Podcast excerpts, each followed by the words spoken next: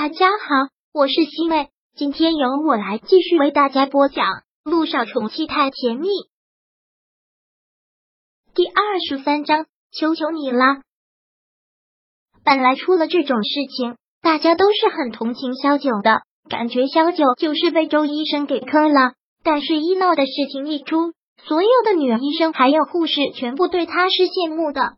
他刚一回到办公室。那些人的眼光简直就是有鬼！哇，肖医生，英雄救美哦，你好幸福哦！是啊，肖医生真的是羡慕死了。肖九真是想冲他们翻几个白眼，这种事情值得羡慕。这个时代还是要看颜值的，肖医生长得漂亮就是引人怜惜，居然让陆总英雄救美了。要是我有哪个男人帮我挡硫酸，我立马就嫁给他。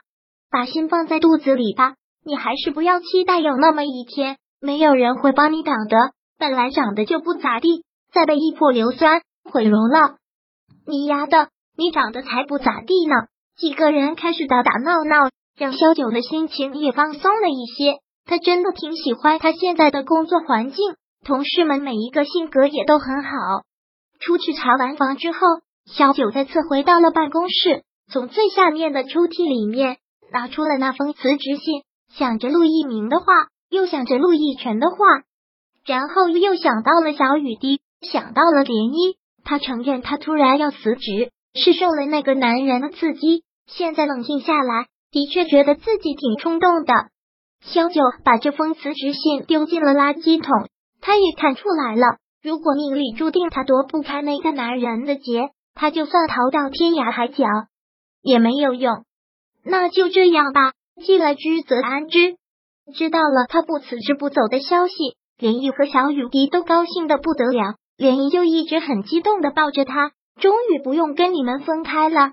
你不知道你说要走，我这几天有多么难过，真是对不起，让你担心了。我马上就要发工资了，等发了工资，我请你们吃大餐。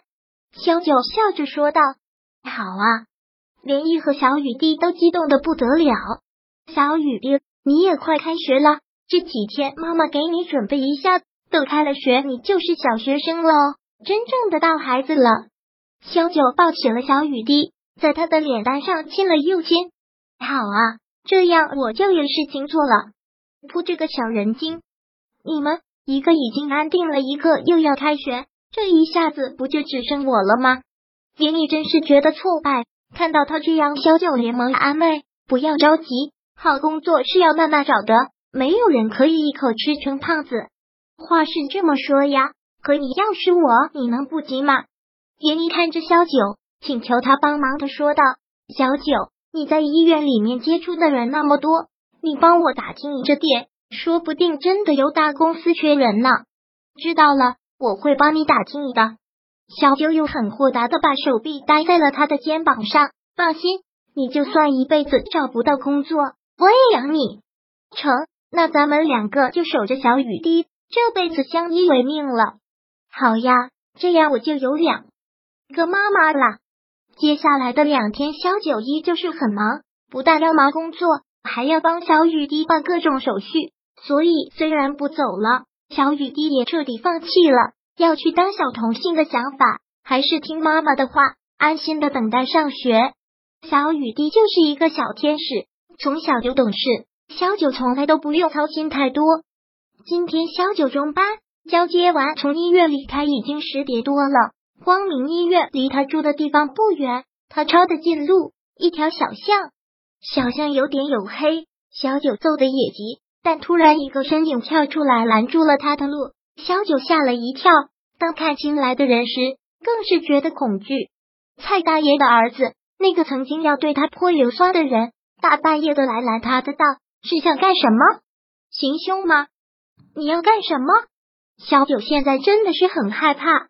现在天已经很晚了，小巷里面本来就黑，他一再的往后退。我警告你啊，你要是再敢乱来，是要负法律责任的。你小九刚说到这里。他居然扑通一下朝他跪了下来，萧九完全愣在了那里。你这是做什么？蔡大爷的儿子就在那里跪着，很是可怜的哀求：“萧医生，是我错了，我不该对你泼硫酸，更不该到医院去医呢。但是我爸爸就是没了呀，好好的一个人上了手术室，就这么没了，让谁谁也接受不了吧？我就算有些过激的行为，也是情有可原的，对吧？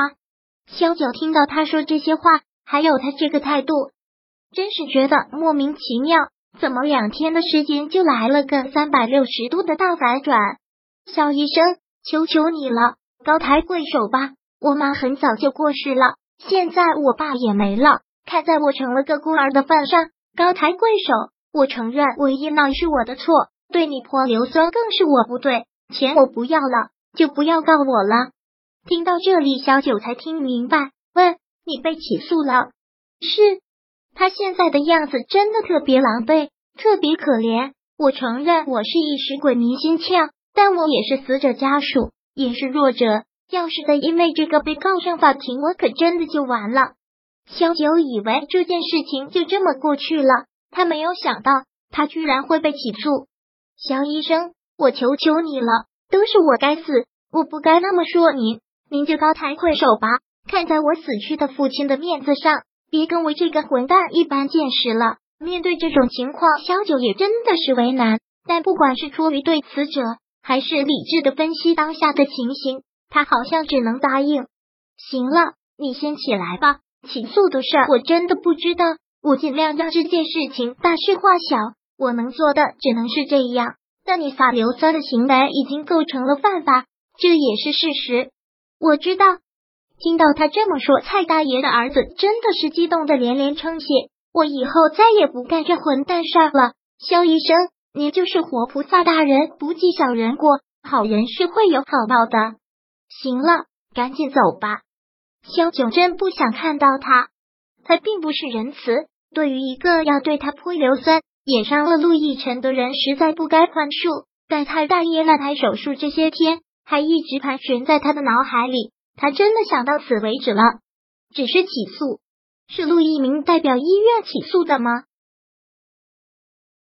第二十三章播讲完毕。想阅读电子书，请在微信搜索公众号“常会阅读”，回复数字四获取全文。